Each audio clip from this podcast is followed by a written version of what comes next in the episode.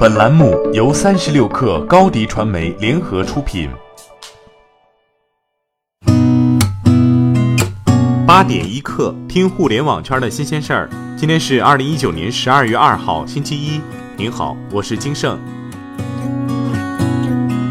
首个盒马里穗宝购物中心在广东深圳正式开业。盒马 CEO 侯毅表示，盒马的未来会是个超级 App、超级平台。盒马的终极目标是希望把线下的流量转变成盒马的流量。如果你在线上拉新试试看，会是巨大的成本。未来的五 G 时代，谁能把体验的流量汇聚到 App 之上，一定是 App 之王。所以，盒马的终极目标是希望把线下的流量转变成盒马的流量。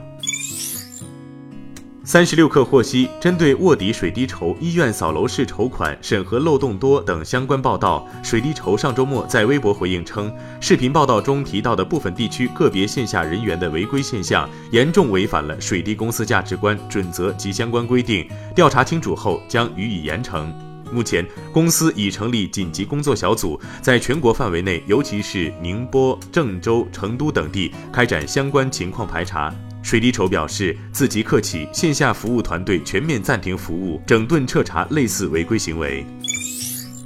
今年年初，小米官方宣布发布最后一款性价比手机小米九。一段时间，这部手机广受好评，并且一度形成一机难求的盛况。不过，这款产品上周末已经正式在小米官网下架，官网已经无法搜索到小米九这款设备。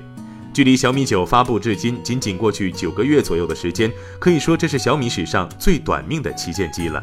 它的下架也代表着小米的高性价比时代结束，正式冲击高端产品之路。在今年的黑色星期五，美国消费者在网上花费了七十四亿美元，不仅成为黑色星期五有史以来销售额最高的一天，还仅次于去年网购星期一的七十九亿美元，成为美国有史以来在线收入第二高的一天。消费者的平均订单价值为一百六十八美元，同比增长近百分之六，也创下了黑色星期五的新纪录。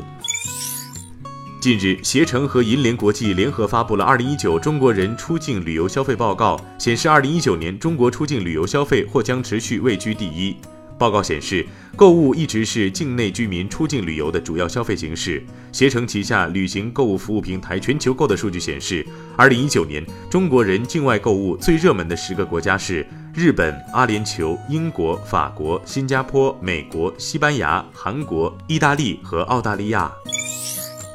据外媒报道，知情人士表示，得到日本软银集团支持的印度网约车公司 Ola 计划在二零二一年三月底开始启动 IPO 的工作。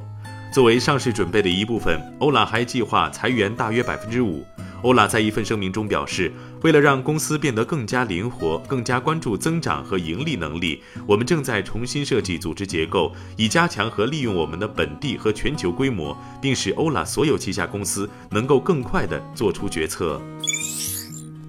据彭博报道，戴姆勒计划到二零二二年底在全球裁员逾一万人，以提振因大举投资电动汽车和自动驾驶汽车而受到挤压的利润率。戴姆勒在一份声明中表示，这次裁员规模相当于至少其全球员工总数的百分之三点三，将在二零二二年底前完成。这是公司将人员支出削减十四亿欧元努力的一部分。该公司计划扩大提前退休计划，并提供买断，并减少在德国的管理人员。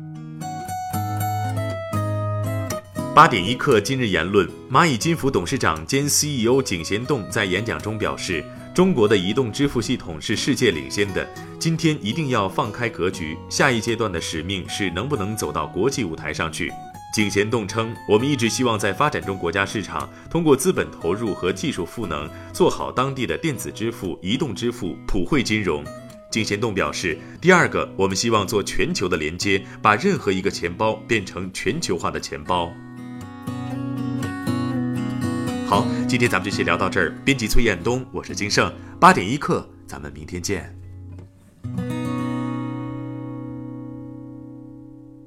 欢迎加入三十六氪官方社群，添加微信 baby 三十六氪 b a b y 三六 k r，获取独家商业资讯，听大咖讲风口，聊创业，和上万客友一起交流学习。